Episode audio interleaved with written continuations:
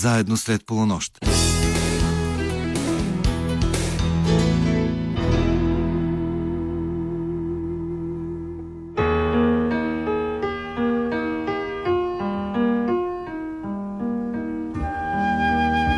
Добра нощ, уважаеми слушатели! Вие сте на вълните на програма Христо Ботев на Българското национално радио, където вече звучат встъпителните акорди на предаването Среднощен експрес. Екипът, който ще работи за вас в следващия час и половина, включва редакторът Ивайло Стефанов, музикалният редактор Тошо Йосифов и звукорежисьорът Петя Петрова. Аз се казвам Йордан Георгиев и имам привилегията и щастието тази нощ да ви срещна с една от живите легенди на българския футбол, вратарят на най-славното поколение в историята на футболен клуб ЦСК, Георги Велинов, когато приятелите наричат просто Джони. С него ще се върнем към старта на футболната му кариера в родния му град Русе. Ще помадруваме по въпроса колко доза истина се съдържа в известната максима, че добрият вратар е половин отбор. Ще си припомним някои от незабравимите матчове на ЦСК, които превърнаха българския тим в истински екзекутор на европейски клубни шампиони, изобщо на отбори от най-висока футболна класа. Ще поговорим за някои от трудностите и препятствията по житейския и професионален път на Джони Велинов, които не само, че не сломиха духа му, но го направиха и още по-силен човек, пример за подражание на хиляди фенове. Ще стане дума, разбира се, и за неговите очаквания и надежди, свързани с моментното състояние на любимия му ЦСК.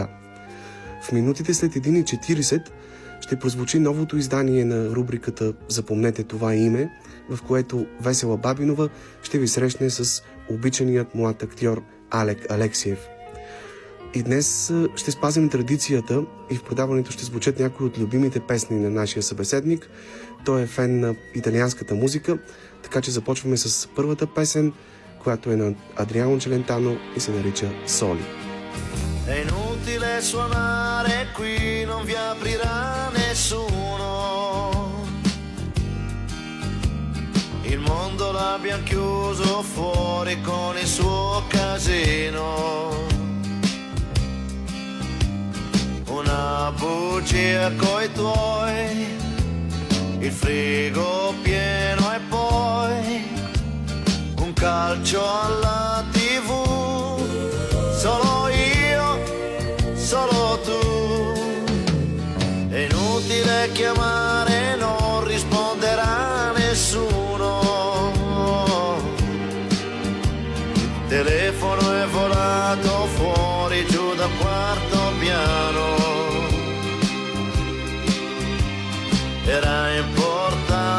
sai, pensare un poco a noi. Non stiamo insieme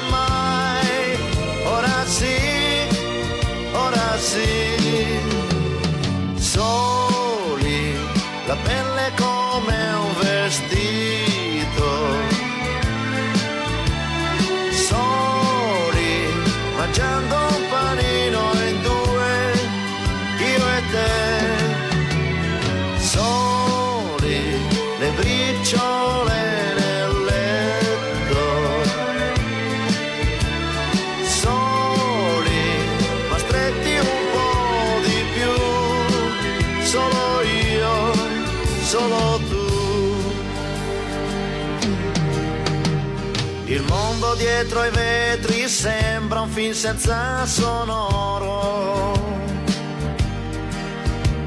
E il tuo pudore amando rende il corpo tuo più vero.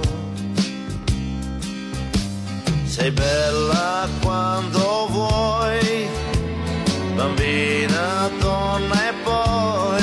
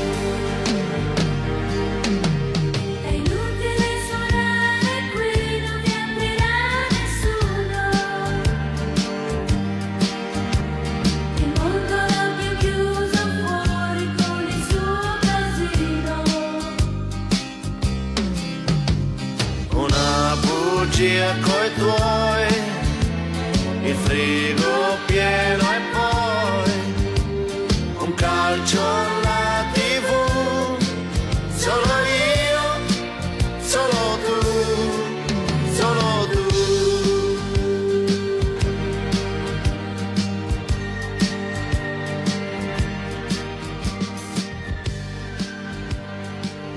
Вие сте на територията на предаването Среднощен експрес, където точно в този момент съм истински щастлив да приветствам при нас един човек, благодарение на когото мнозина българи от няколко различни поколения са обикнали тази велика игра в футбола, тъй като, може би без сам да знае, той отдавна се е превърнал в един от най-ценните и достойни нейни посланници.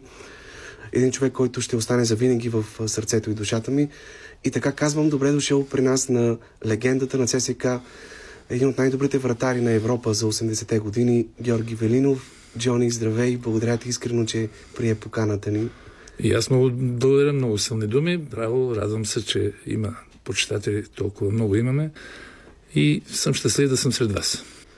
Какво е всъщност футбола за теб и кога разбра, че този спорт ще се превърне в основна част от живота ти? Доколкото знам, твоят баща е бил, може би, най-добрият бузаджия по това време в Русе, невероятен майстор сладкар. Тоест, ти си израснал в семейство, в което футболът не е присъствал толкова осезаемо, не е имал толкова сериозни корени и традиции. Ти самият кога всъщност се запали по тази игра? Ами нямаше наистина, няма футболни хора между моето семейство, няма. Но пък имаше много шоколад, така че сладък ми е бил живота от дете. И кога разбрах? Е, Нормално, когато ми каза, че мога да, да отидам да си чупа главата, да, да бъда топка, так, как го каза точно думата, баща ми Бог да го прости човека, че Ами вика, топка же, като искаш да бъдеш бега. Вика, не ми даваше да хода, аз криех. Бая, две-три години ходех на тренировки, криех. И после осъзнах, че ме грабна тая игра още от първия ден и остана за цял живот. И сега, и сега. И всъщност не случайно първото прозвище, което си получил е момчето с топката. Да, момчето с топка, вика всичките в махалата там. От сутрин до вечер брат ми носеше топки от Русия, там пътуваше по корабите и ми носеше непрекъснато топки, ръкавици. Топки, яшенки, както Яшенки, да. Унгарки, яшенки, те- то бяха много щастливи моменти. Чакал съм го на пристанището, не знам, по 10 часа съм го чакал да дойде. Да знам какво имам топки. Най-важното беше това за мен. А кога се роди прякорът и Джони? Има ли някаква по-специална история, свързана Ами, с... Значи, ако бъдем реални, той Джони, Джеки, Бог да го прости, моят приятел Джеки, Гошо Димитров, Твой е сънборник голям Георги Димитров, да. И, не и така си, Джони, Джеки, Джеки, Джони. Тоест вече в ЦСК там започва Да, така. и след това колегите всичките вече го префразираха, че от е, хубавата напитка Джони Око да не прави реклама. Така че, А как, общо взето е така. как реши да сложиш ръкавиците и да бъдеш вратар? Обикновено момчетата много повече мечтаят да се изявяват като нападатели.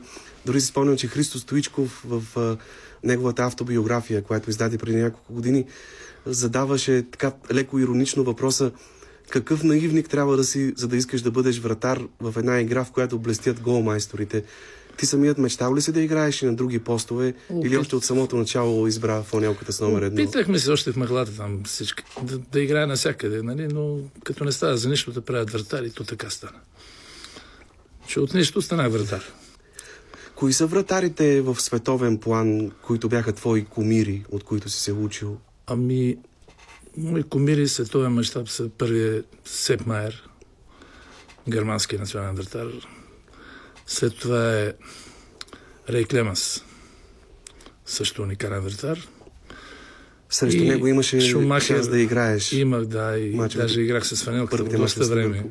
След това разменихме си фанелките. И от българските са много. Данчо Филип, Постоянно Орданов. Това са им били любимци. Симеон Симеонов. Бог да въпрос. Това, това са много силни вратари. Ние българската школа е много силна вратарска, между другото.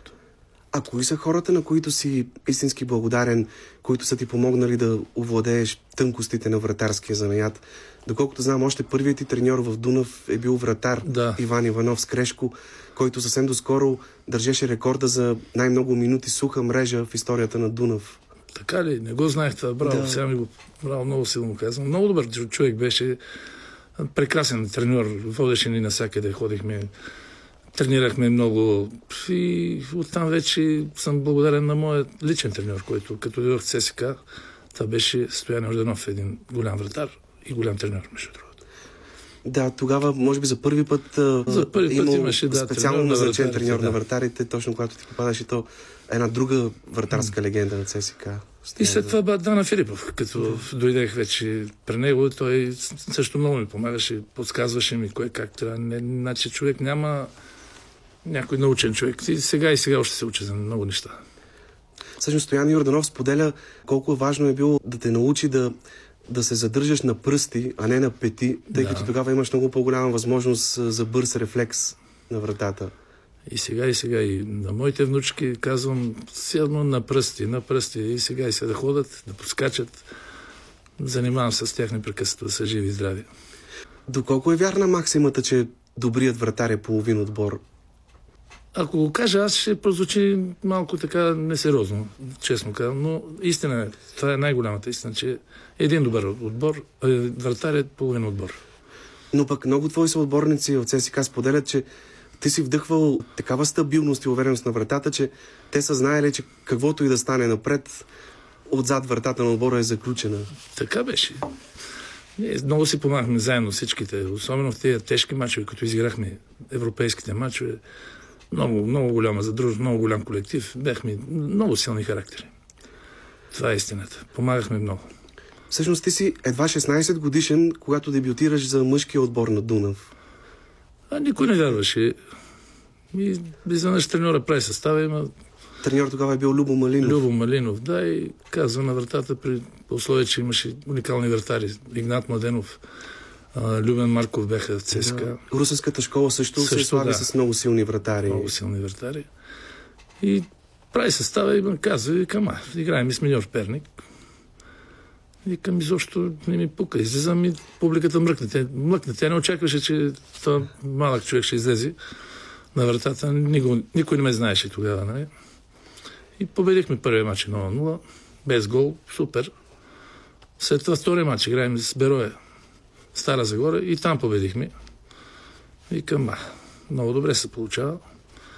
И така, всъщност тръгна моята кариера и, и не съжалявам. Обикновено и в тези години, а и днес, момчетата още от деца си заплюват някой от двата гранда и оттам нататък му симпатизират през целия си живот на Левски или на ЦСК, независимо в кой град са родени и израснали. Пред теб, кога се зароди любовта ти към червените? От много малък още, много малък бях. Мачовете, които гледах с а, европейските отбори, които ги побеждаваха, Панатинайкос, а, тогава още се запалих за ЦСКА и даже като подавах топките отзад, зад вратата бях винаги на едно столче и се заяждах с а, вратарите на Левски. Още в И Русе, с- когато са да. гостували. Да. ЦСКА като дойдеше беше празник за мене. Има обаче една интересна подробност, която може би някои от слушателите ще приемат като куриозен момент в твоята биография. Това, че когато за първи път са те поканали в ЦСК, ти си им отказал. Тогава бях много малък и то, то, те, те бяха най-големите вратари, 4-5 вратаря имаше. Какво да правя там? Аз и не, че съм отказал, просто и към рано ми още. И, и след това дойде момента истинския, който вече прецених, че даже подписах договор с Черноморе. Да, И се появи така, се появи, че- заминаваш за Варна, Да, където войник изкарах. военната си служба и играеш за Черно море. Тогава помагаш на отбора да влезе от Б в А група. Влезнахме в А група, да, и като влезнахме вече... аз- Кирил Ракаров тогава е бил. Киро Ракаров и Иван Василев, Бог да ги прости и двамата. И така стана, че подписах договор, като дойдох ЦСКА, като дойдоха и викат, ако подпишеш това, важи. Ако не, късаме ги и двата и отиваш Елхо. поделението. Така че тогава вече нямаше как. И ставаше почетен гражданин на Варна. Така ми предложиха тогава договор да бъде почетен гражданин, тристан апартамент. Тогава беше това даваха хората. Нямаше и да играеш само. През 1978 година обаче вече попадаш в отбора на ЦСК. Тогава вратар е едно истинско светило на армейския клуб Йордан Филипов. Негова резерва е Борис Манолков. Ти влизаш като трети вратар, но само за няколко месеца успяваш да си извоюваш титулярното място. Така беше наистина. Даже доколко си спомням, Боре Манолков отиде във Варна на моето место, аз дойдох от ССК. Така беше. И не като трети вратар, аз просто, аз такова уважение и респект имах от Данчо Филипов, че не мога да се представите. Това е уникален вратар беше. Аз съм гледал с, радвал съм му се. Но живота е това. В един момент идва борба за хляб. Така е. Любопитно е, че един от първите ти мачове с екипа на ЦСК е във вечното дерби срещу Левски в началото на декември 1978 година. Един матч, който влиза в червената футболна митология и ражда една от най-популярните песни, която агитката пее и до днес. Една песен, която възпроизвежда буквално моменти от самия матч. Ранния гол на Спас Джевизов, още в третата минута. Голът, който Цецо Йончев карва, стрелвайки се по крилото. Двете дуспи, които съдята осъжда в полза на Левски, една от които ти спасяваш, дуспобита от Воин Войнов. Какво означаваха за теб тези мачове с вечния съперник Левски? Ами, точно в този момент нищо не означава за мен, защото аз не бях играл такова дерби. Нали? Не го знаех. Тоест, гледал съм го, но не очаквах да има такъв импулс нали, при мене. А преди два месеца, три леска ги бихме в Черно море, с, във Варна ги бихме с 3 на 1. Като ме попита треньора, ви вика така и така, викам, не се предсам от нищо. Аз ти, ти излезнах, направих може би най-хубавия си матч. И то така винаги стават нещата. Първите спомени са най-трайни, първите и последните. Така че съм възхитен бях от това дерби. Победихме Лески. Много матч, много силни моменти имах. Щастлив бях, че и успях, успях да спася, така че това са страхотни. Сега в момента съм целият настръхнал. Безспорно... говорим за такива матчове. Безспорно треньорът, който има най-сериозна заслуга за твоето израстване като футболист, а и за това златно поколение на ЦСК през 80-те години е Аспарух Никодимов, Паро. В какво се изразяваше неговата школа? Доколкото знам, той тогава е въвел, може би за първи път в България, един доста строг тренировачен режим. Вие сте тренирали по 4 пъти на ден. Това беше страшни тренировки, наистина е да му правя. Това, нали, знаете, всеки като футболист нали, почва да плюи тренировките си, нали, тежки, нали, и в един момент разбира за какво си го правил. Ама осъзнаваш го по-късно, че е бил прав за много неща. Това е самата истина. Много силни тренировки, много тежки. Но Още пък... в 7 часа сутринта крос. Крос, тренировка, бягане. Бегови упражнения. След после... обяд тренировка с топка и след 2 часа фи... физкултурни занимания, смисъл топ, штанги, отскоци, всичко, което можеше да се намери тогава, защото нямаше ги тия приспособления, където има сега. Добре, как издържахте? Вие сте били почти Ами, железни, ден, да, значи така е истината. Трябва да се подготвиш, ако искаш да си добре. И се установихме след това, че колкото по-добре си подготвен, по-добре стават нещата. Всъщност, откъде беше заимствал той тази методика? Имате ли представа? Не, знам откъде, но още не казва, още не казва, не, не иска да каже. И сега и сега го подпитваме, но може би от само себе си си го измислил, но бяха много силни тренировки, много тежки, но и ние играем и контрола с обяд със Славия, контрола, сутринта правим и 20 по 200. Сутринта преди матч? След обяд е матча, ние да. правим сутринта 20 по 200, там по 100 имаше, по 50 и къси по 30, така че беше много, много силни тренировки. А ти като вратар ползваш ли се от някакви привилегии или ти участваш в всички? Не, не, нямаше. Привилегии нямаше. Имаше един ръководител в футболния съюз тогава, той беше казал, правихме един тест на Купър, който е 3200 метра, за до 12 минути трябва да си ги пробягал. И в един момент се реши вратарите да бягаме по-малко, да кажем 2000 метра, пет обиколки да направим.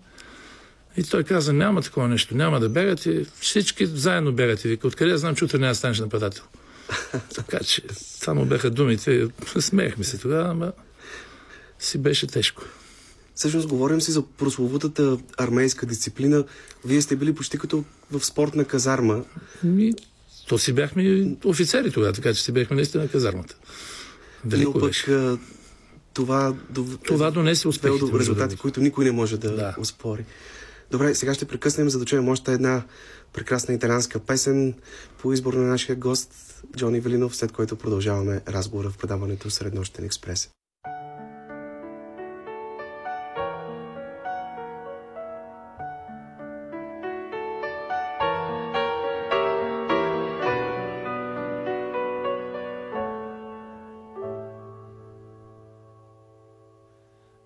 Emozioni.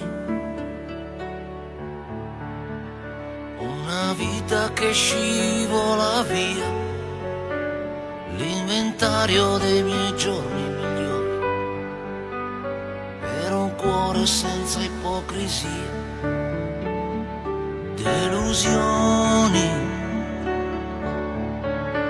sono quelle che ti uccidono dentro, per un uomo come me sincero davvero. Emozioni in quella chiesa di periferia come eri bella vestita di bianco come eri mia emozioni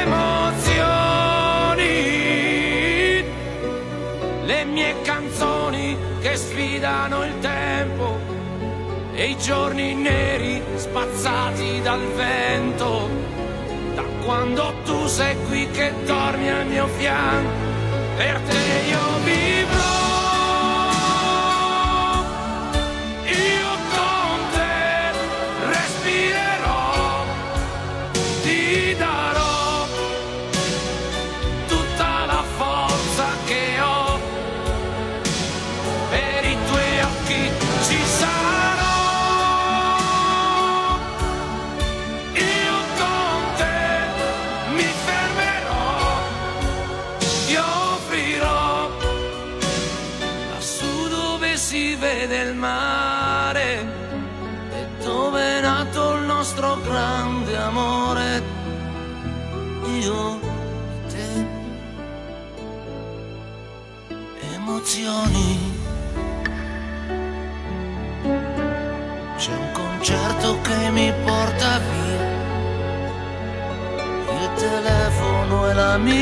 migliore per dare un calcio alla malinconia.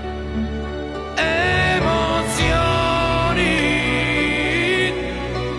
le mie canzoni che sfidano il tempo e i giorni neri spazzati dal vento. Da quando tu sei qui che dormi al mio fianco, per te io vivrò.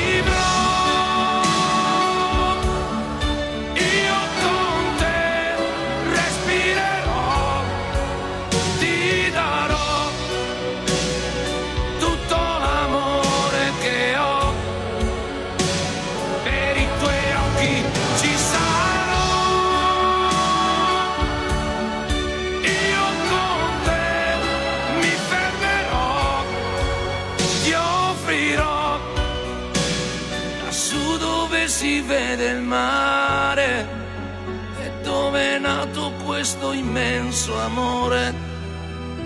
Io e te, emozioni.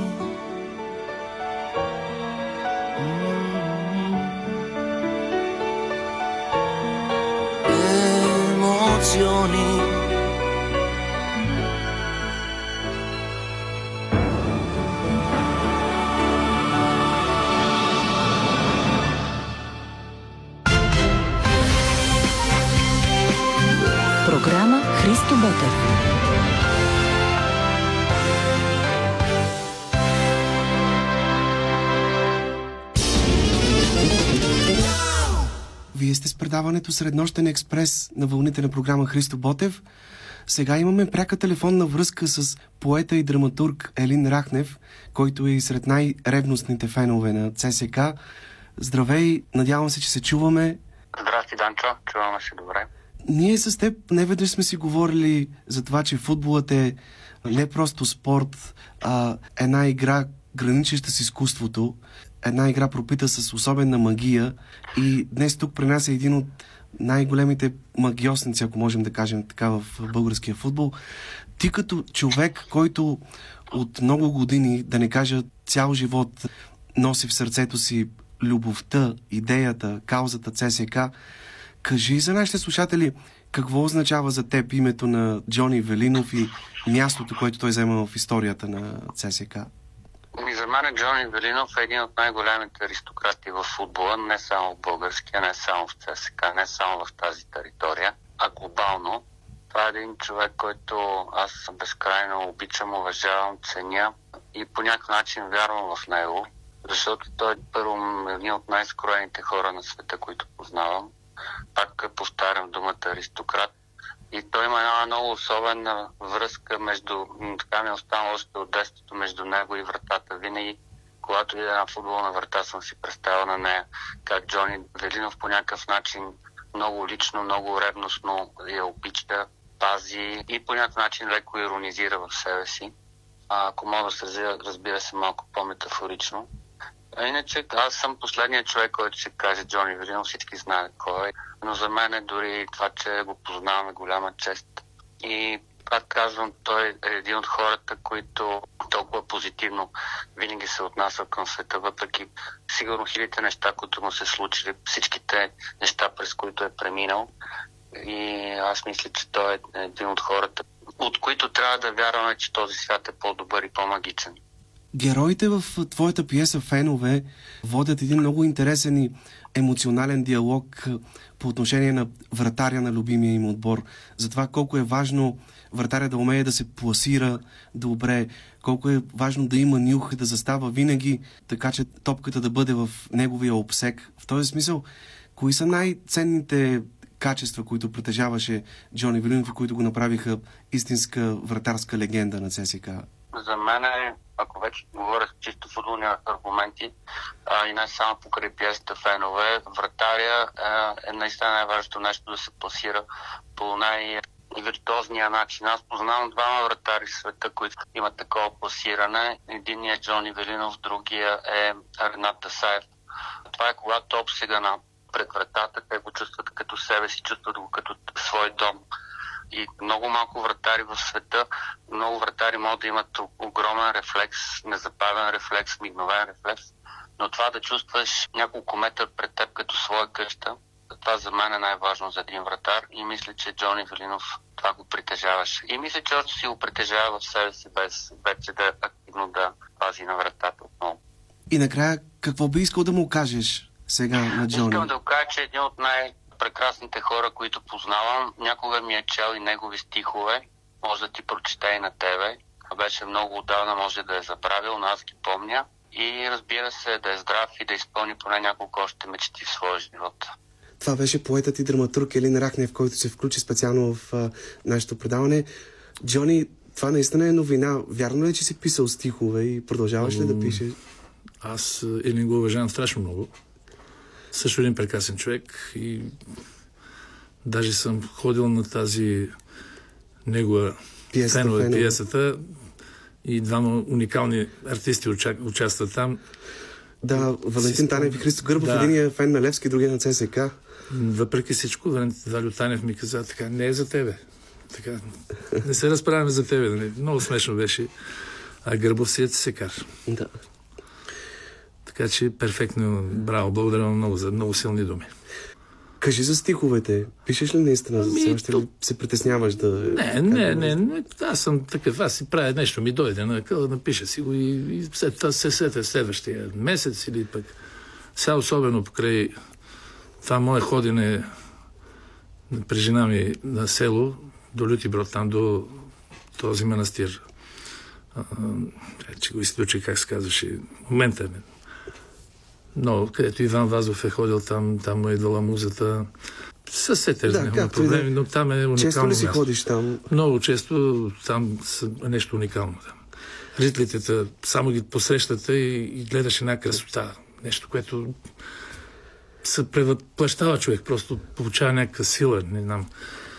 Аз съм- Черепишкия манастир. Те черепишки места. Точно така. там, много хубаво место. Там ходиме непрекъснато. И там май явно ти идва нещо отвътре. Но много рядко така мога да се сети. Преди, като, като нямаше работа, над по лагери, насам, натам, се чудиш какво да правиш, така че сме го правили. Но сега вече по-рядко. Аз съм сигурен, че много от нашите слушатели ще се съгласят, че и това, което си постигал на вратата на ЦСК на времето е било истинска поезия. И нека да се върнем към някои от тези незабравими европейски вечери на ЦСК. Така се случва, че в рамките само на две години отборът на ЦСК отстранява два легендарни английски клуба и то в момента, в който те са европейски клубни шампиони. Най-напред Нотингам Форест през Двукратен. 80-та година, двукратен, да, европейски И шампион. супер купата се. И след това Ливърпул през пролета на 82 година. И до днес много хора твърдят, че матчът реванш срещу Нотингам на стадион Сити Граунд, когато ги побеждавате с 1 на 0 с гол на Рожди Керимов, е най-силният европейски двубой, който български Отбор. тим е играл като гост. Да, точно. Споделяш ли тези Споделям го аз срещу английски отбори. Той е европейския шампион. Ти да нямаш почти никаква работа, говоря за себе си. Ти, ти самия да, не си имал почти никаква работа почти тогава, никаква работа. което показва с каква Което класа как, как сме е ги играл. надиграли, по какъв начин и колко невероятен матч е. този Нотингам на Брайан Клъв, който, както ти казваш, в онзи момент е бил два пъти поред европейски шампион. Европейски 79-80 шампион, да. С великия Питър Шилтън на вратата, с когото вие сте си разменили ръкавиците след мача, Да. колкото знам. Точно така беше. Най- много хубави моменти, тежки, хубави, прекрасни празници бяха след това. Хората не можеха да повярват. Какво да, да повярват? То, е, беше невероятно. И сега, между другото, на 17 март правим 40 години от Ливърпул.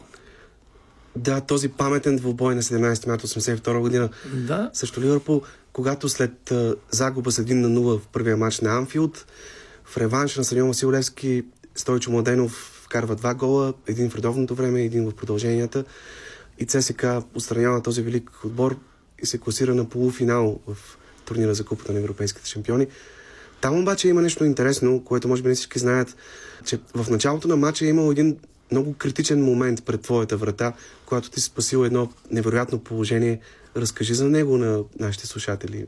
Е, Помниш ли го? Той, аз помня всяко едно положение, което съм имал и то беше наистина много критично, защото Ян Ръш удари с глава топката и тя вече отиваше във вратата. Изведнъж се удари в градата и аз през цялото време я гоня и тя се удря в градата и аз се изкарах. Това беше, как да кажа, може би не е била вътре, но не съм и видяла с такъв момент, не мога да помниш, но Ти с върха на пръстите си да, буквално само избиваш из- пред английското на Ради. Здравков в краката и това беше.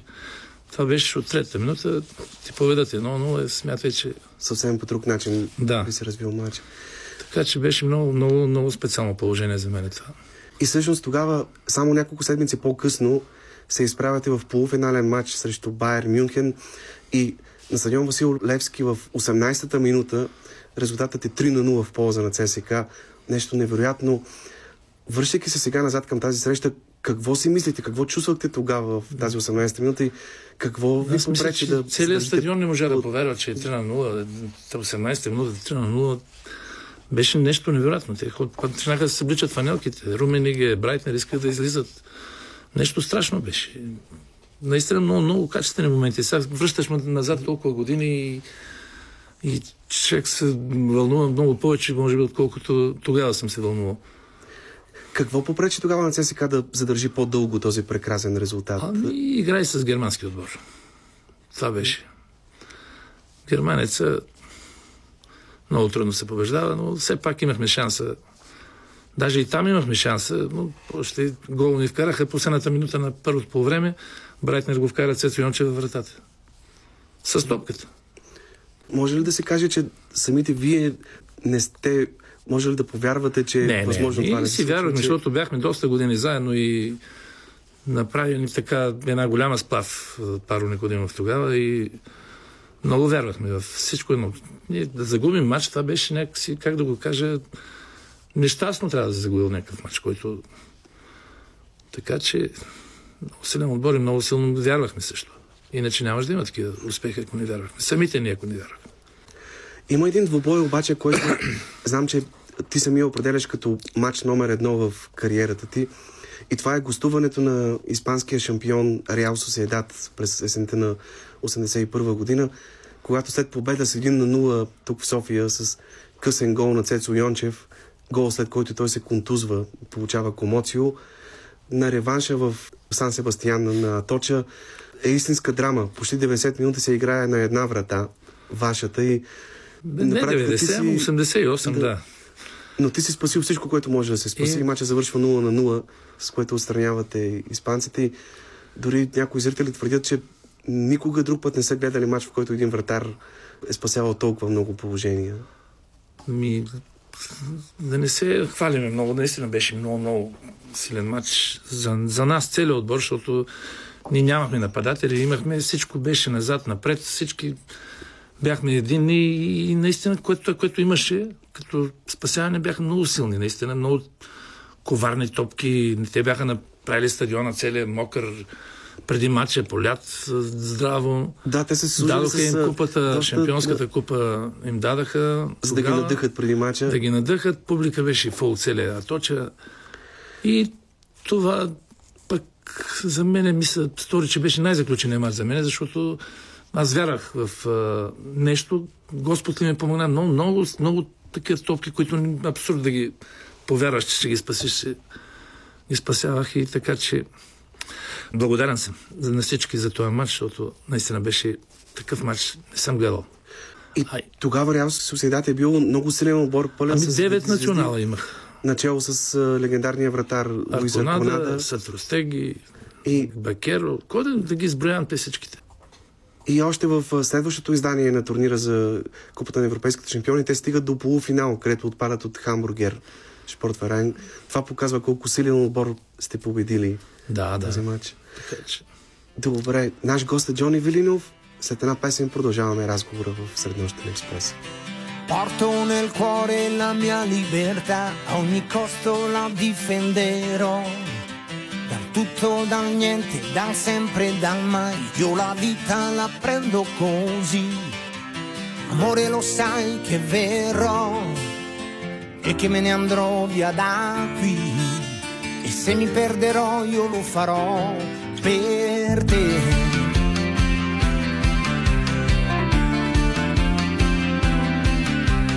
All'orizzonte nessuna città, solo nubi di polvere. E anche se solo deserto vedrò, fino a te io camminerò. E se la pioggia cadrà, ascolterò quel che dice. Un uomo vivo comunque va, senza avere nessuna abitudine, senza avere nessuna pietà. Come pietra lo sai, sto rotolando, nessuno mi fermerà. Senza avere paura di aver vissuto, senza ombre nell'anima e dagli assassini il tuo amore mi salverà. Alla fine del mondo mi porterà, mondo perduto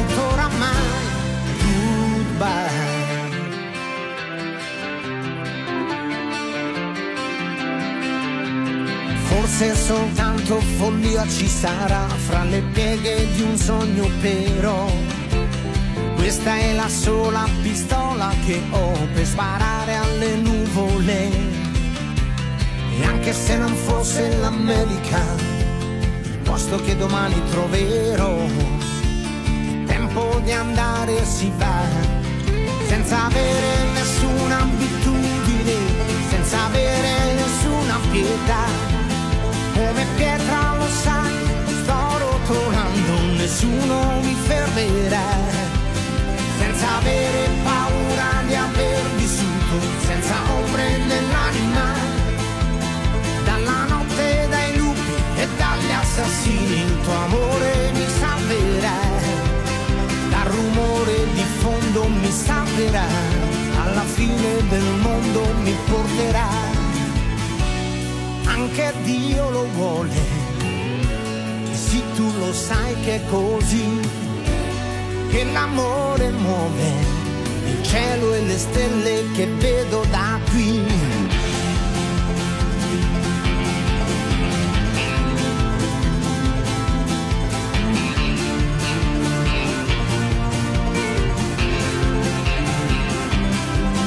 e non ho più nessuna abitudine e non ho più nessuna pietà. Come pietra lo sai, sto rotolando, nessuno mi fermerà. E non ho più paura di aver vissuto, ho difeso anche l'anima. Dalla notte dai lupi e dagli assassini, il tuo amore mi salverà alla fine del mondo mi porterà, mondo lontano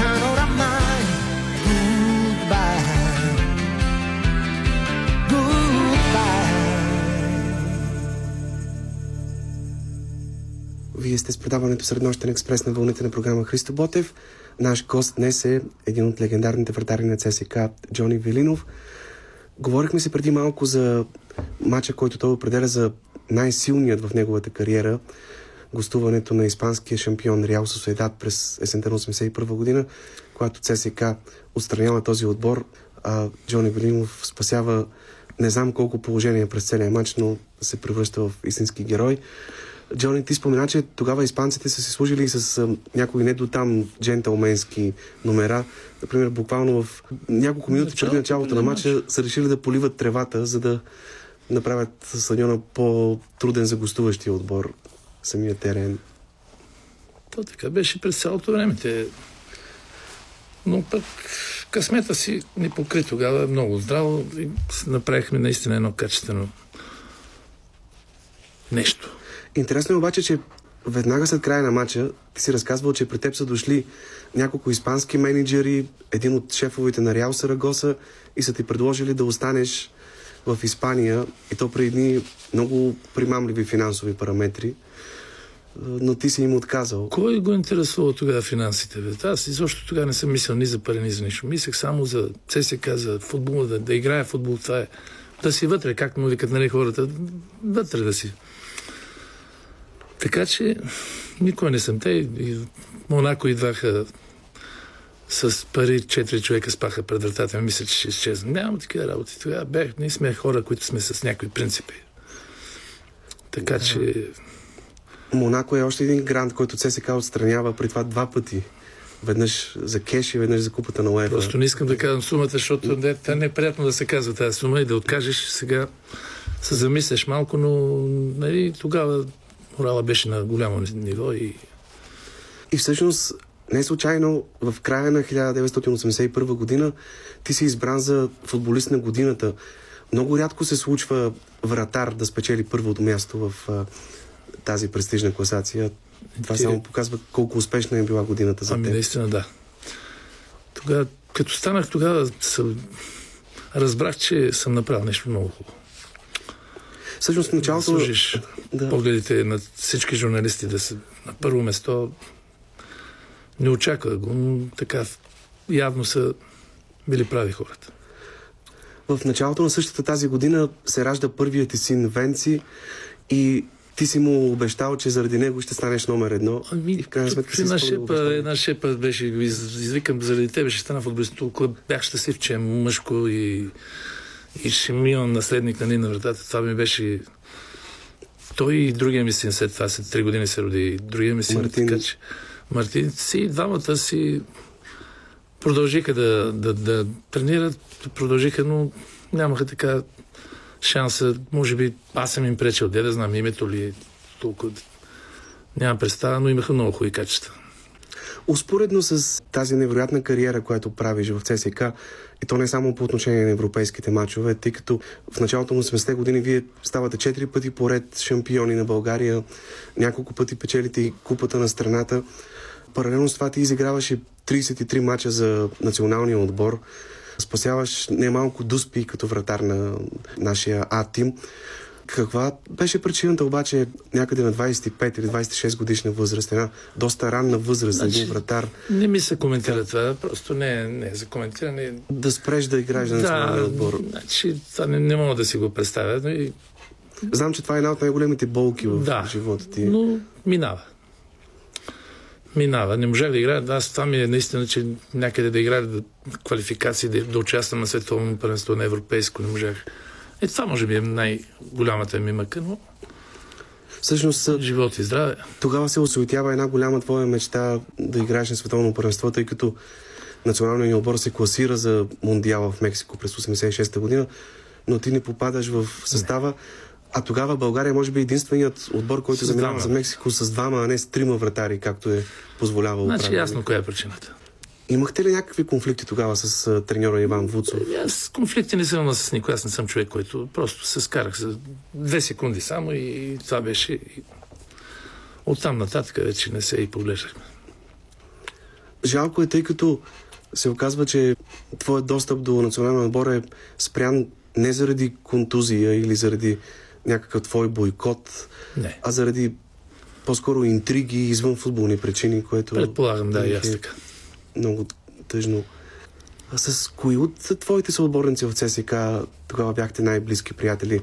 Знам, че с Георги Димитров Джеки почти винаги сте делили една стая по време на гостувания и на тренировъчни лагери, а преди това и с Никола Велков, който в продължение на два шампионски сезона е бил част от ЦСК, преди да се върне в Етър, Велико Търново. Така беше наистина с Гоша Димитров. Бяхме много близки. Приятели неразделни. С Колю Велко също. С Ради Здравко, Спас Джевизов. С всичките. Цецо Йончев. С всичките аз нямам човек, който да не съм бил приятел. С никой не съм се карал и няма и да го направя. Но с Стойчо Младенов бяхме много близки също. Особено в Португалия. Бяхме в Лисабон и двамата и през седмица почти се виждахме или в тях, или в нас. И колко зайци сме изяли. Така че беше много приятно. И сега и сега е приятно, като се върнеш назад спомените. Продължавате ли да поддържате контакти с поне част от Да, от продължаваме се, чуваме се, виждаме се, С път се колеги събираме, в да. ЦСКА. С- Понякога път се събираме така 7, 8, 10 човека максимум. Така събираме се. Гошо Илиев не събира. В неговия ресторант там. И събираме старите. На месец един път, примерно, беше така решено да го правим. Сега подминаха страсти, защото нали, тая пандемия не е приятно. Но се събираме, виждаме се. Това е важно. Ти си автор и на един уникален гол, който си отбелязал от игра, а не от успех. В един матч на ЦСКА срещу Чепинец в турнира за купата на съветската армия. Спомниш ли си как се случи това попадение, тъй като може би малко хора знаят за него? Аз на БНТ им се карах скоро. Базикам се. Карал съм се. Смяхме се, защото те записали всичките. Три гола, четири бяха записали. Моя не го бяха записали. Явно си тръгнали, като са видяли колко водиме. Той тогава матча завършва 9 на 0 или нещо такова. 9 на 1. 9 На, на на 0 или на 1 или нещо такова беше. Но това беше най-интересно, че беше че в първото, началото на второто по време. Водехме с 3 на 0. И една топка дълга лети към мене. Гоша Димитров ме иска. Викам, бе, чакай, трябва да... И като изпрасках и точно горе, ама вратаря си чукаше там бутонките на градата и като видя, че тупна, тръгна да излезе и тя като тупна и се заби директно в, под ъгъла горе на с глобката. Така че това беше много интересен Тоест момент. почти от твоето наказателно поле си. Да, да, точно от моето леко в ляво, така на... И оттам с близо колко да е, 80 метра, 70 метра си. има. 75 от нещо такова. И се получи много красиво. Нещо, за което мисля, че бяхме само аз и че имаше един вратар сърбин, който е вкарал по този начин. След това вече имаше доста. Като говорим за онези години, интересно е това, че ти си бил кум на Борислав Михайлов, който тогава беше вратар на Левски. Нещо, което може би показва, че тези понятия като кръвни врагове, вечни съперници, въжат само на терена, но не и в живота. Ами ние сме, да, точно така. Ние с вратарите почти в България, аз така знам, че всичките бяхме приятели. Всичките бяхме приятели. на Лески, на ЦСК, на Славия, на Локомотив София. А Виждахме самия той тогава е искал ти да му станеш кум, Той защото беше малък си тогава. бил негов да, кумир.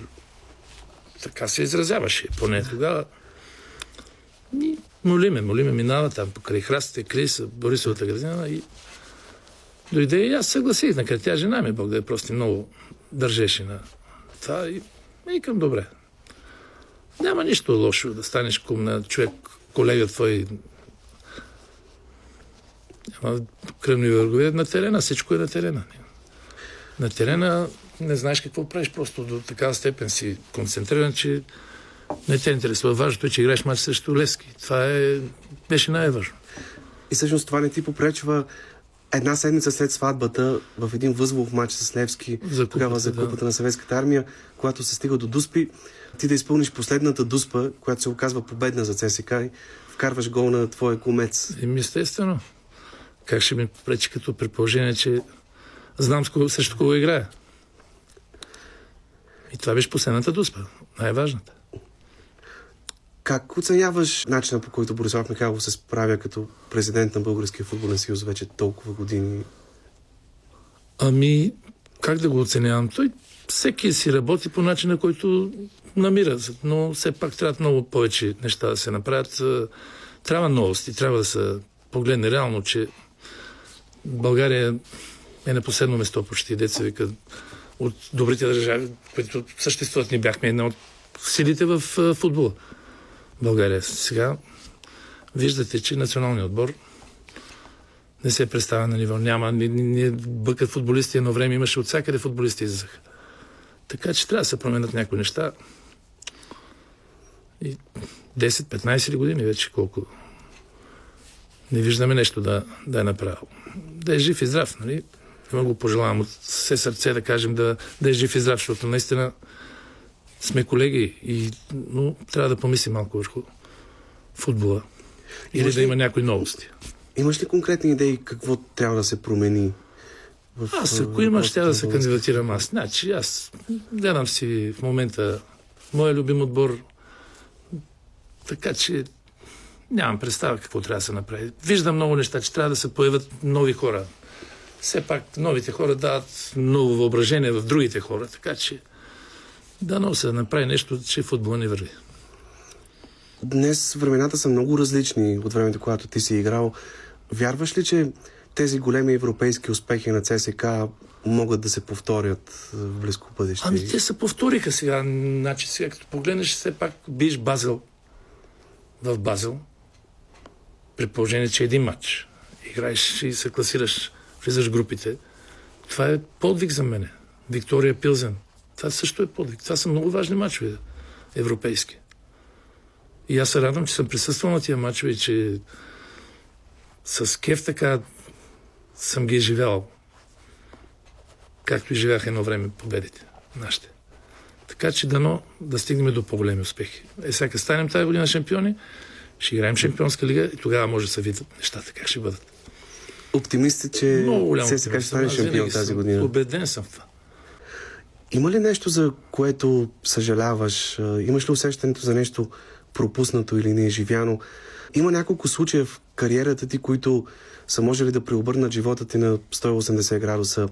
Ето това предложение да останеш в Испания след мача с Реал Сосиедад или в началото на 90-те години, когато си имал възможност да заиграеш в испанската премера дивисион в отбора на Лугронес и да дебютираш срещу Реал Мадрид. Точно така беше. Или няколко години по-късно, когато си бил на Косъм, да подпишеш договор и да заминеш да играеш в японската J лига.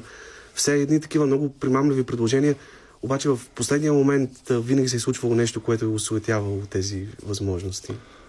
Ами няма за какво съжалява човек. Да ти кажа честно, не ми е било описано, не е станало. Така че аз пък други работи съм, ми е било писано да оцелея и съм оцелял. Това е най-важното.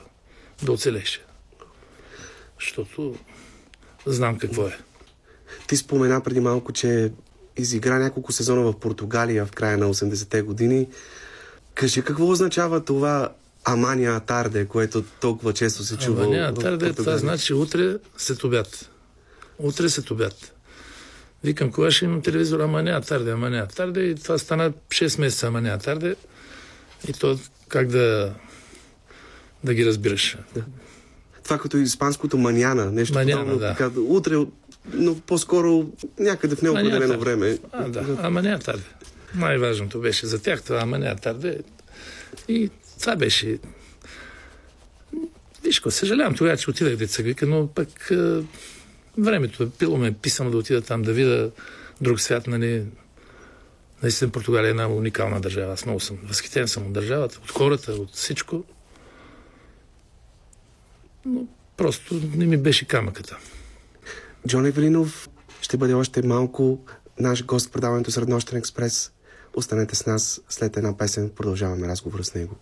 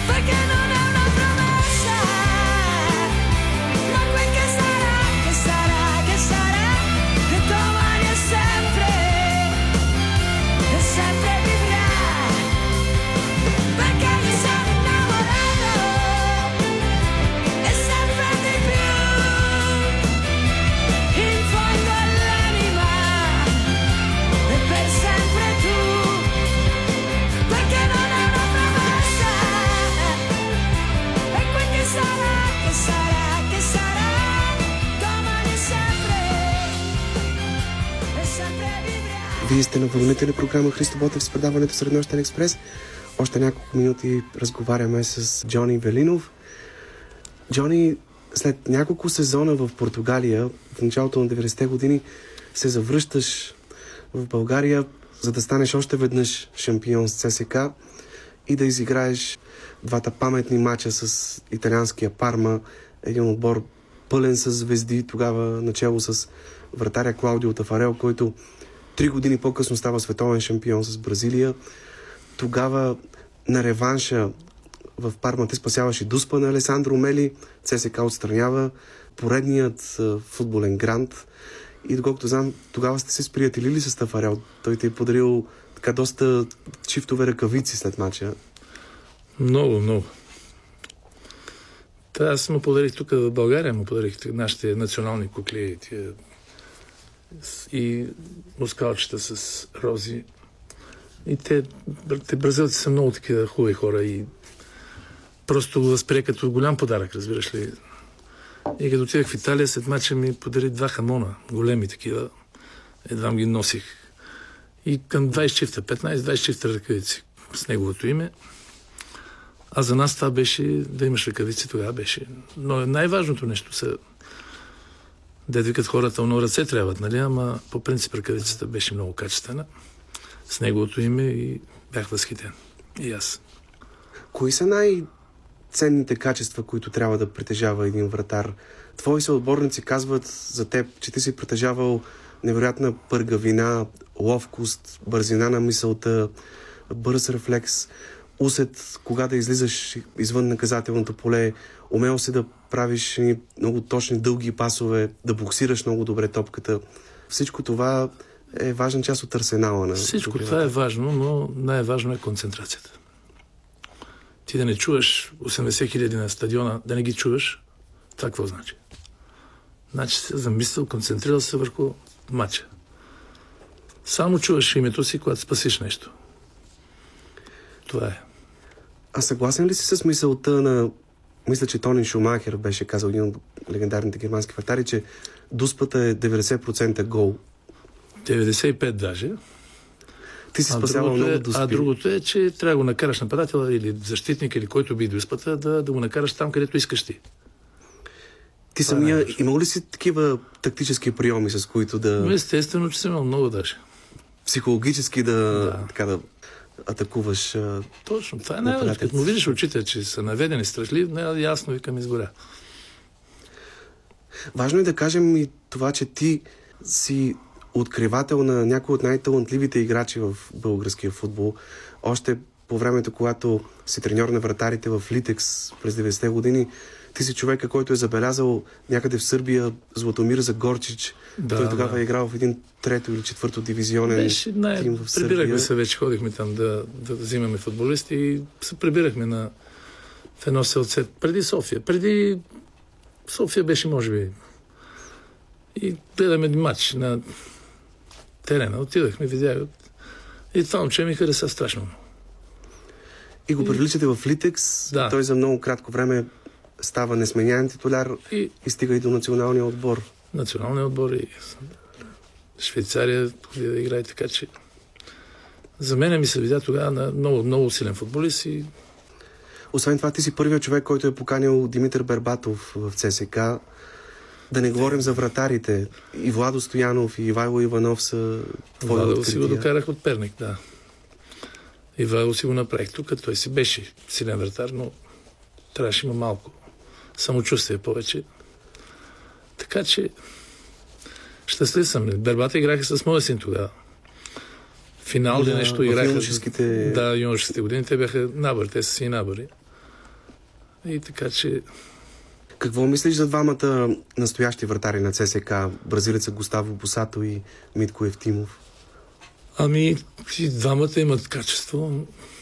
Различни са, между другото. Различни са, но пък и всичко, което го има, Митко го има и, и Босато. И е много трудно сега как да... Трябва да направиш грешка един, да, да може да влезе другия. Така че... Но трябва да се, да се налагат. Значи казано, като не играе един вратар, е... Просто губи всичко. Всъщност, как гледаш на всичко, което се случи с любимия ти ЦСК през последните години? Този катарзис, който отбора преживя, преминавайки през фалит, стигайки до В група и възраждането от пепелта, благодарение на Гриша Ами, Ганчев. благодарение на този човек, е, Гриша Ганчев е, какво да ви кажа, един уникален човек. Човек, който има сигурно 10 сърца. Тоест ти припознаваш този отбор, стоиш плътно зад него. Ма, не, отбора, аз е на винаги армията. съм бил, който играе на армията, това е ЦСКА. За мен това е истината. То се вижда, че и феновете, и това... Така че... На никой лошо не пожелавам. Всеки пожелавам да са живи и здрави, да, да, да си играят футбол, но в момента виждам ЦСКА така вече как се съживява, как, как се усеща и самочувствието идва му, нали, той апетит идва с яденето. Ето ти прогнозираш, че ще Да. стане шампион тази година. И тази година ще направят една силна подготовка и очаквам да има фурьор. Оптимист ли си по темата за новия стадион на ЦСК? Ще доживеем Аз съм ли оптимист, да, ще го да видим доживеем. завършен? Щом Гриша След Ганчев всички го тези драми. смятам, че ще стане всичко като хората. И 23-та година ще имаме така нещо уникално като стадион. Добре, и към края на нашия разговор няма как да не кажем няколко думи за, може би, най-драматичният момент за теб в житейски план, благодарение на който живееш втори живот, както самият ти се изразяваш. През 2007 година се наложи да, да ти бъде направена чернодробна трансплантация. Една операция продължила повече от 8 часа и завършила, слава богу, успешно. На какво се дължаха тези здравословни проблеми тогава? Ти няколко години преди това си изпитал истински шок, загубвайки за няколко месеца двама от най-близките ти хора. Точно не за баща два месеца, не, февруари месец, януари месец беше баща ми и март месец жена ми, така че И това е отключило е, някакъв да, стрес. стрес, нор- нормално е и аз изобщо не съм ги очаквал тия моменти, но всеки трябва да очаква всичко. Как се чувстваш от тогава насам? Ами на 15 години. Така че се като радвам, че наистина. Срещнах също тия двама уникални хора, където всяка сутрин си ги поздравявам, деца вика, така е думата. Това е професора Владов и професор Кацаров и техните екипи и изобщо цялата военна болница. Твоите ангели пазители, да, както ги една, наричаш. една, едно голямо благодаря. Няма да стигне. Няма да стигне.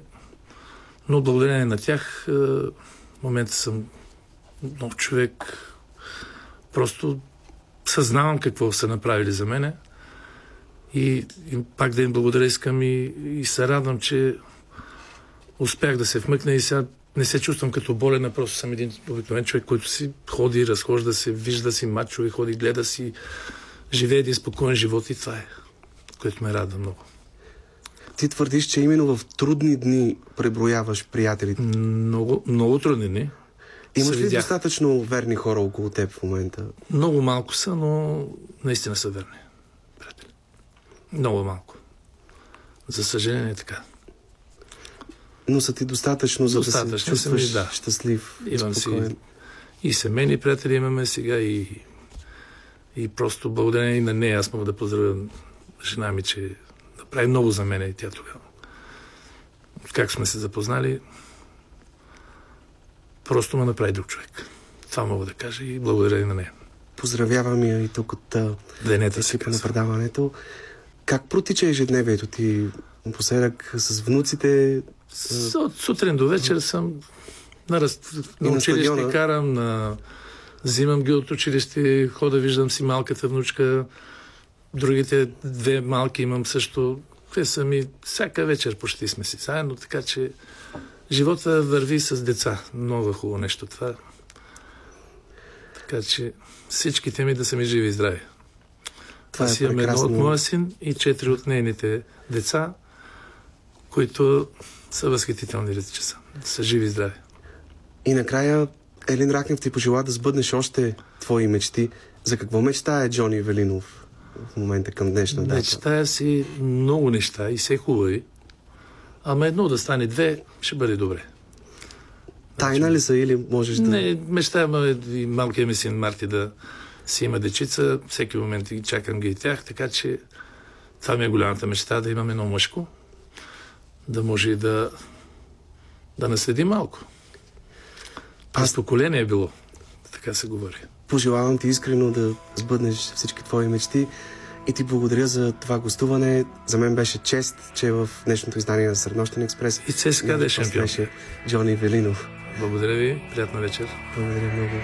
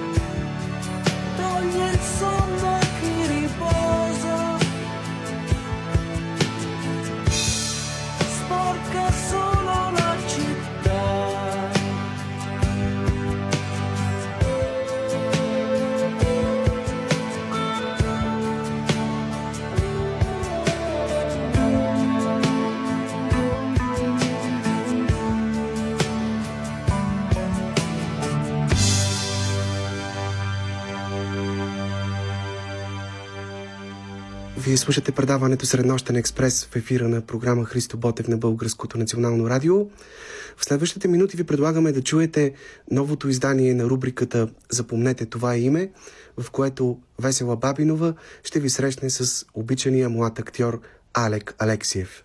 Добър вечер, уважаеми слушатели. Аз съм Весела Бабинова, а вие сте с рубриката Запомнете това име. Щастлива съм, че и тази нощ сте избрали случайно или пък не толкова случайно да бъдете с нас. Мой гост днес е актьорът Александър Алексиев. Накратко от някой наричан Алек Алексиев. Най-вероятно го познавате от малкия екран, от големия екран, затова той ще ни разкаже повече. А може би отскоро ще може да го гледате и на сцена. Нека да чуем и да кажем добър вечер на Алек. Здрасти, Алек, и много ти благодаря, че се съгласи да бъдеш мой гост. Добър вечер, весела. На мен ми е много приятно. Така че благодаря за поканата. Добър вечер на всички. Тъй като още в самото начало реших да загадна нещо за театъра, нека от вратата за краката да започнем и да ни кажеш, тъй като много от нас, като зрители и твои колеги, сме се чудили дали всъщност твоята страст е само киното и телевизията и всъщност имаш ли интерес към театъра. Какво се случва с теб в този аспект на нашата професия? Има ли нещо, за което ние, зрителите, трябва да знаем и ако да, какво е то? В интерес на истината, театърът ми е голяма слабост, но в България никога не съм участвал в професионално спектакъл поради много причини в последните години. Основната е заради репертуарната система и факта, че много пътувам, по-скоро пътувах повече между Англия и България и не можех да си го позволя времево. Но съм имал наистина немалко предложения и и такива, които са ме карали да се чувствам много горд, че дадени режисьори искат да работят с мен. Но аз съм завършил реално погледнато по-фокусиран театрален университет в Штатите, така че това съм учил основно и с течение на обстоятелствата после, нали, така ми се разви живота. Но, накратко, да, предстои нещо много вълнуващо за мен, което поради условията в последните години се е забавило немалко, но близък човек и невероятен писател Захари Карабашлиев написа една пиеса изцяло за Стоян Дойчев и за мен, която се надяваме, че съвсем скоро ще... Още този сезон вярваме, че ще има своята премиера в София. Ние не сме стартирали още, вече има запитвания от, и от Штатите, и от Германия, и от Франция, и от Англия за турнета.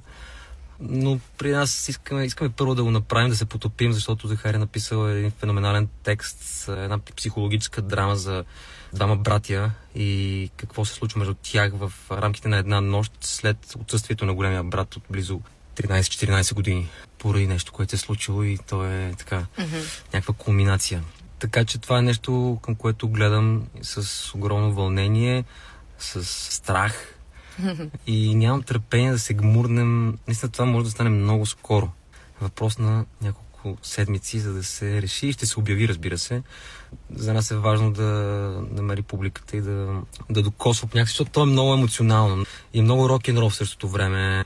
Аз съм много голям фен на Захари, на романите му и на пиесите му. И на няколко пъти сме се разминавали с него вече. Mm-hmm. Той ми има така желание да работим по различни проекти. Но ето, че това нещо предстои и да, малко ме е страх. Аз интересното е, че точно щях да те питам от какво те е страх, защото може би вече и зрителите с течение на годините, слушайки интервюта на наши колеги, чуват колко е различно киното и телевизията от театъра. Нали? Това да снимаш нещо и да репетираш и в последствие да играеш пред публика на живо. Те под което е страх от самия процес, да кажем, че просто наистина няма нищо общо с това да снимаш пред камера или от това, че публиката ще е до теб и някак си така наживо ще можеш да усещаш нейната енергия или дори да кажем това, че и харесва или не Може харесва. би и... точно от живия контакт, който също е някакъв вид тренинг, с който никога не свикваш нали, напълно, но то пак е някакъв вид тренинг. Нали. От процеса нямам никакъв страх. Напротив, това ми е една от любимите части, изучаването, опознаването, нали, пробите, грешките и прочее. Но като че ли да, от това, че ще застана на, на сцена пред хора, което не ми се е случило от много години. Говоря в театрално пространство, не някакви mm-hmm. ги правим от време на време всички. Ами буквално от това. Това последно съм го правил 2013 или 2014 в Лондон. Имах възможност да играя в Off West End театър с много хубава роля и тогава си мислех, че ей, сега ще ми тръгне театралната кариера в Англия. Ама така да не, не се случи, въпреки добрите ревюта и добрата обратна връзка. От това май ме е страх. Не мога да го определя. То е някакво в сърцето и в корема една такава. То е приятно, може би и не е страх, може би това е грешна дума, не знам. Да.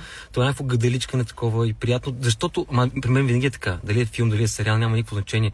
Докато ти не си до някаква степен подготвен, докато не стартираш нещо, винаги има някак си едно усещане на леля, аз тук жестоко ще го проваля това нещо и просто ще се окепаза. И това е винаги, абсолютно винаги, независимо какво стартирам. Просто докато не почна, си мисля нали, някакви неща, но съм с някакъв жесток партньор в лицето на Стоян и ние имахме така вече няколко филма, в които сме снимали заедно и ние си имаме една смешка, където викаме, баче ние тук сега жестоко ще го провалим това нещо. И аз като почна нещо или той като почне си звъним един на друг и си казваме как ще провалим това, в което влизаме и как са се прецакали зверски режисьорите, че са ни набрали. така че ще видим какво ще стане, но ми е много любопитно. А Много. всъщност, вие покрай възвишение ли се сближихте с Стоян? Да, там се открихме, намерихме и някаква такава много чиста любов между нас двамата. Тоест, много да, приятелство може да съществува в тия среди и то да е истинско и да няма някакси завист и желание за една така безкрайна конкуренция.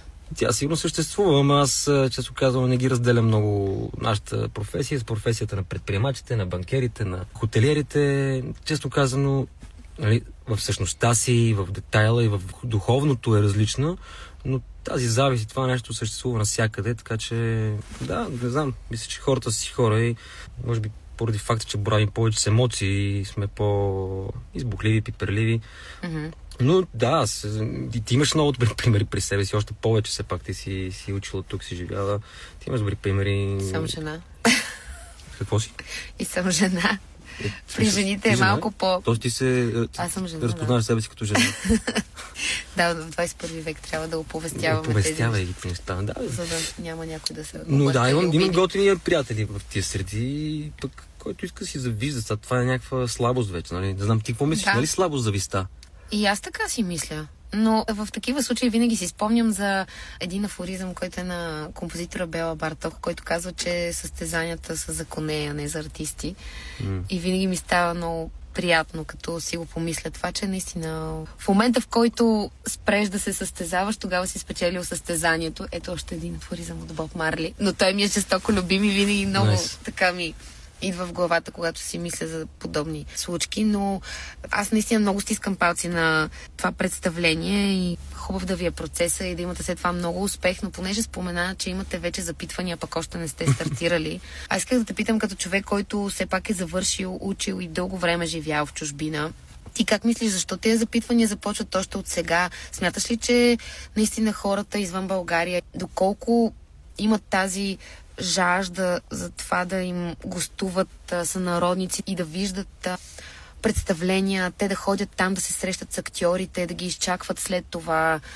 Има една такава като неспирен блян да. Да. се ходи, да се гледа, да се докосва до това нещо. Сега, в интерес на истината, нали, основните гостувания са в региони с сериозна диаспора.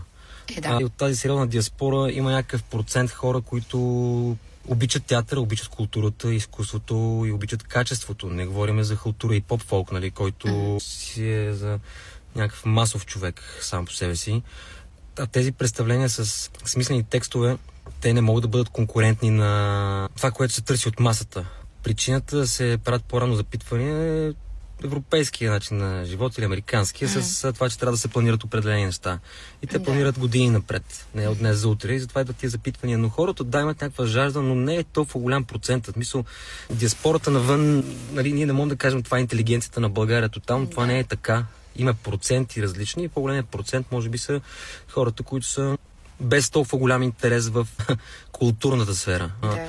Но тези, които имат желание, те търсят, те търсят начин за самоусъвършенстване и качественият театър и добрата драматургия е начин по който те го постигат това нещо. Така че винаги на български филми и театрални спектакли си е много вълнуващо и феноменално. За жалост не толкова качествени пътуват често. Често са някакви страшни, как да не се изразявам мощно, не, не добри неща пътуват много често. Ето, страхотно е това, което направиха Явор Гърдев и Захари Бахаров с Чамкория. Защото ти имаш един брилянтен текст, абсолютно феноменален актьор с брилянтен режисьор. И тези хора обиколиха най-малко места и те пълнят и пълнят и дават някаква жестока храна на тия хора, които ги гледат. Аз съм общо с много хора в Сан Диего, които успяли да гледат тяхното представление и толкова много хора не са успяли да го видят и, и то се говори до ден днешен. Минали са 2-3 години от този спектакъл и те продължават да, Да, да говорят за това да. нещо, което това означава, че това е възбудило и събудило уникални емоции при тях. И е такива представления трябва да пътуват, за да могат да строят културен мост. Това е много важно нещо, да се строят културни мостове. Защото на тези спектакли не ходят само българи, въпреки факта, че се говори на български язик. Mm-hmm. Ти имаш като зрител нещо, което усещаш на, на подсъзнателно ниво, което влиза в някакви в кръвта ти. Да. Така че... И субтитри понякога също. И даже субтитри. Чам Кория мисля, че беше с да, субтитри. да. Колкото и да е сложен текст и бърз и прочее. Да.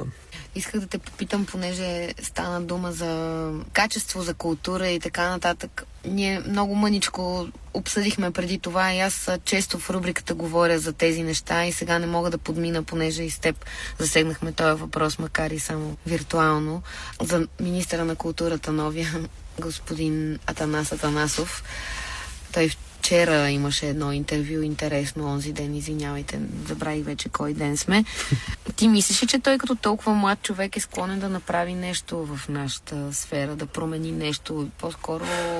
Деликатен въпрос и тук младостта според мен няма абсолютно никакво значение, защото имаме толкова много примери в световен мащаб за хора, които на много млада възраст са управлявали компании с хиляди. Десетки Да, да. хиляди, стотици хиляди, ако ще, нали, говорим вече и за социални мрежи, например. Мислиш ли, че е компетентен? Не, аз съм да кажа това, че възрастта няма никакво значение. По-скоро въпросът е много точно така. Той компетентен ли е министър Атанасов или не е? Рано е да се каже, но липсата му на какъвто и да е било опит до момента, нали, защото, честно казвам, малко ми се изтърка това, че нали, едно читалище е направено и е оправено. Респект, тотален респект за това, което е направил. Страхотно. Пълно е с такива хора, за които ние още не знаем и не чуваме, и те не са министри. Не съм сигурен, че този пост, то, това е толкова рано да го кажа и може би ще бъде изтълкувано грешно, но не съм сигурен, че опита му е достатъчен да менежира в интервюто, за което ти говориш.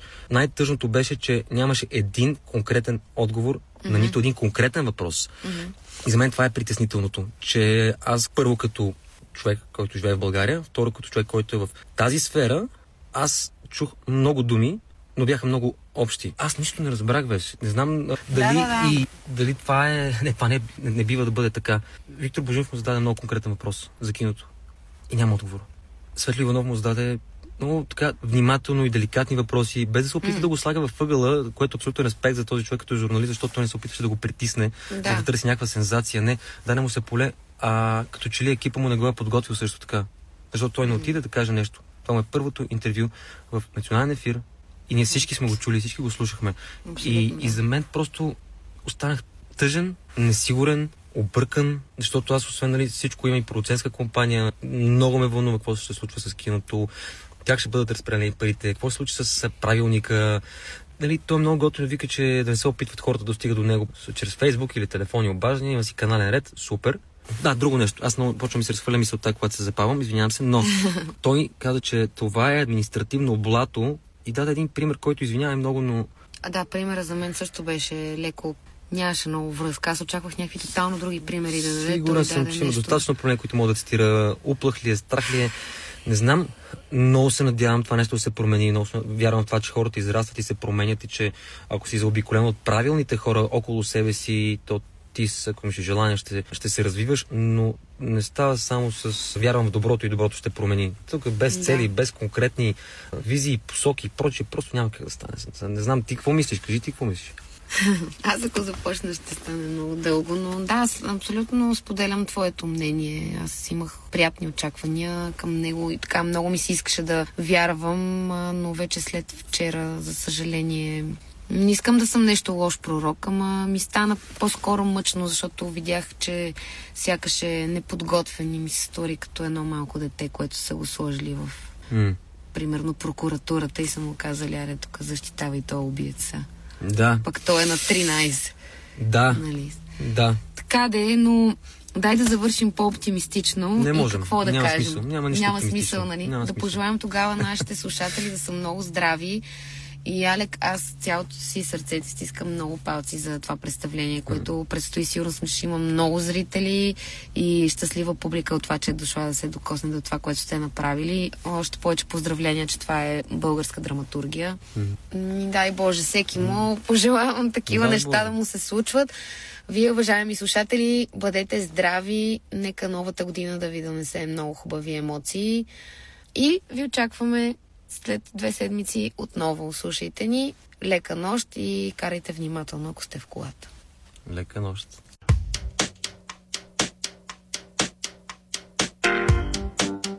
Това беше всичко от нас за днешното издание на предаването Среднощен експрес.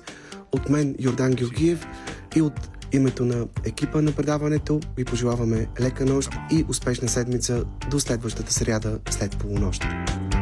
Adesso credo